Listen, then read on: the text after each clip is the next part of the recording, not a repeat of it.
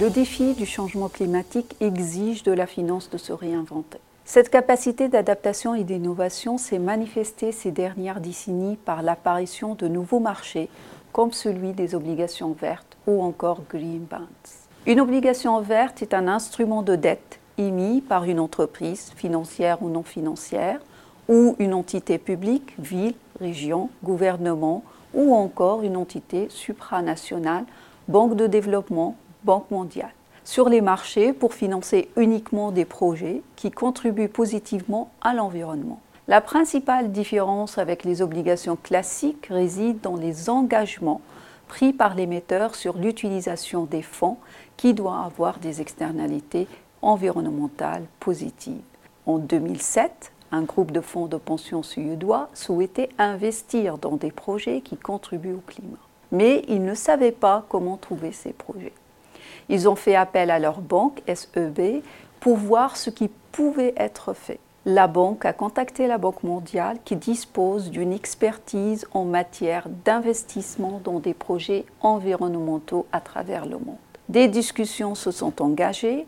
Enfin, un dernier acteur a été associé à la table des négociations, le Centre international de recherche sur le climat et l'environnement, CESRO un centre de recherche interdisciplinaire pour la recherche sur le climat à Oslo. Son rôle était de rendre compte aux investisseurs de l'impact positif des projets sur l'environnement. En novembre 2008, la Banque mondiale a émis la première émission d'obligations vertes libellées en couronne suédoise pour un montant total de 2,7 milliards de couronnes, un coupon de 3,5% et une échéance de 6 ans.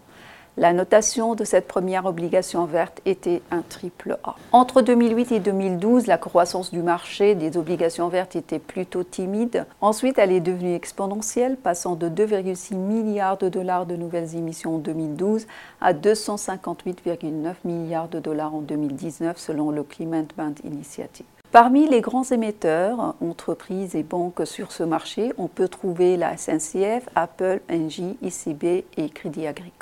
Aujourd'hui, il existe deux principales normes internationales qui font référence et qui permettent de vérifier l'intégrité du label Green attribué à une dette. La première norme est Green Band Principles, publiée en 2014 à l'initiative de l'International Capital Market Association et qui a contribué à standardiser la définition d'un projet vert pouvant être financé par une émission verte. Son comité exécutif en 2014 était composé de 18 organisations. On trouve dans ce comité par exemple parmi les investisseurs Natixis Asset Management, parmi les émetteurs EDF, la Banque européenne d'investissement ou encore GDF Suez et bien sûr la Banque mondiale et dans les souscripteurs le Crédit Agricole ou encore la Banque SEB.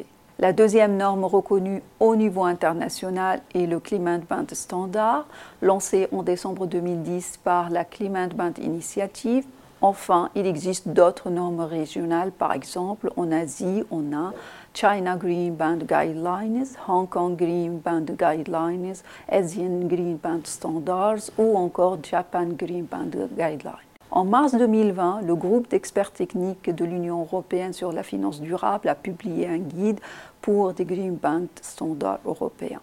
Depuis le lancement des obligations vertes il y a 13 ans, on a assisté à un effet d'entraînement avec la création de nouvelles obligations.